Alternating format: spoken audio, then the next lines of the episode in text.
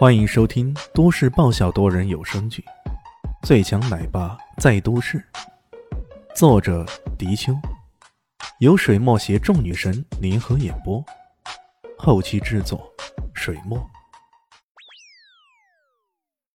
第七百零三集，李炫一副大开眼界的样子，连连点头，却暗地里将这些细节都给一一记住了。李炫在山庄里逛了半圈。走到一排黑色墙瓦的高大房屋前，那弟子终于停下来了。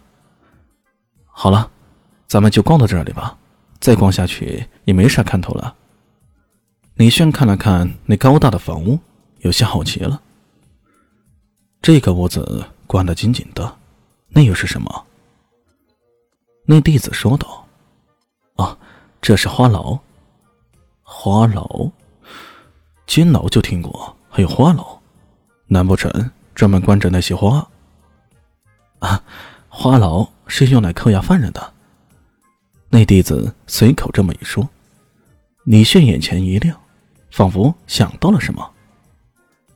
方云深曾经给方妈妈的信中暗示自己身在困境，还十分强烈的告诉他们千万别来山庄。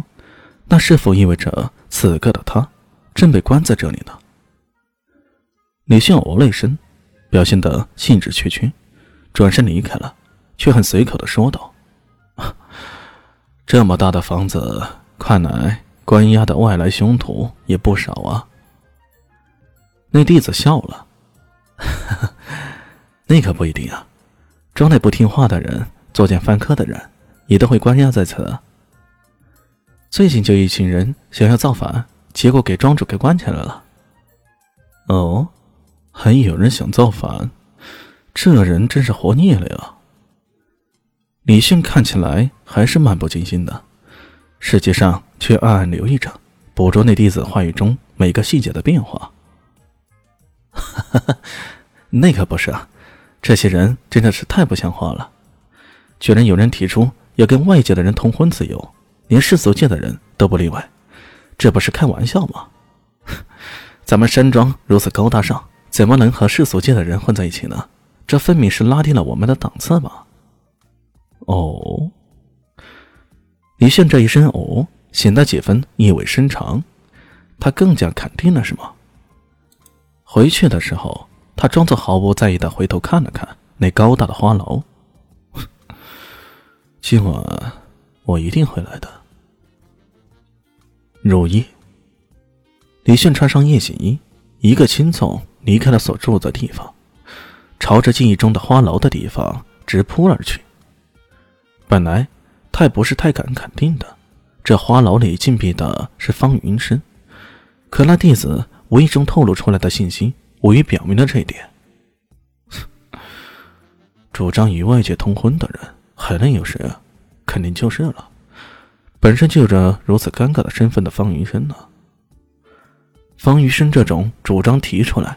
一来可能是基于山庄未来的发展考虑，二来肯定是想着让他多年以来的尴尬身份能够得到合法化。进入花阵之后，李炫的动作变得轻微起来。他隐隐记得，一旦这路走不对，这花阵就会直接旋转起来，让自己被困于其中。不过，对于那些小白来说是个难题，但是对于李炫来说，这倒不是什么事儿。毕竟他对于这些阵法也曾经有不少的研究，更何况他还有那只破阵玉佩呢。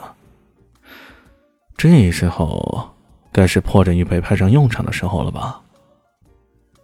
转了几个圈，前面出现一座假山，假山上出现了一只猴子雕塑。他仔细端详了这只雕塑一番，终于将玉佩插入到猴子的嘴巴里，扭动了几下，咔咔咔的几声响。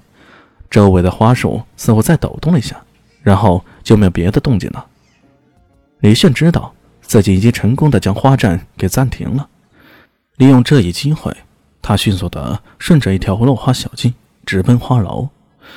他的破阵之法相当了得，左一转右一转，简直跟山庄弟子的娴熟程度有的一拼呢。走了一会儿，终于看到那高大的黑色墙瓦房了。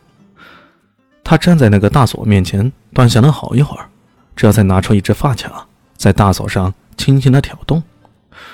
这是著名的七子连环锁，以锁头而言，有着七道难以破解的机关。如果其中一道弄错了，那整个锁就会彻底锁死。不过这也难不倒李轩，对于他来说，这开锁也是丹小师教授他的刺杀技能。丹小师就曾经说过：“如果你连一把锁都打不开，那么你怎么可能完成刺杀呢？那是丢了杀手的脸。”好吗？好吧，为了不去丢杀手的脸，李炫认真去钻研，还真的将开锁技术学得炉火纯青，这就有了今天的派上用场。终于，啪嗒一声，这个七子连环锁被他轻轻的打开了。走进花楼中去，一开始，这房子跟平时所见的大户人家的旧式房子啊，并没有什么区别。但继续往前走，这两边的一排排小屋。就看得出区别来了。小屋紧闭，铁门被一道道锁链紧锁着，没有窗户，有的只是一个小小的气窗。这要是一间间小屋着起来，那可太麻烦了，该怎么办才好呢？但值得庆幸的是啊，这里虽然关押着各种犯人，不过叠翠山庄的人显然对他们的禁闭手段比较放心，所以这里的前后左右整座房子。连一个守卫都没有。大家好，我是阿西，是只猫，在剧中扮演乔小萌等角色。本集播放完毕，谢谢您的收听，下集更精彩哦。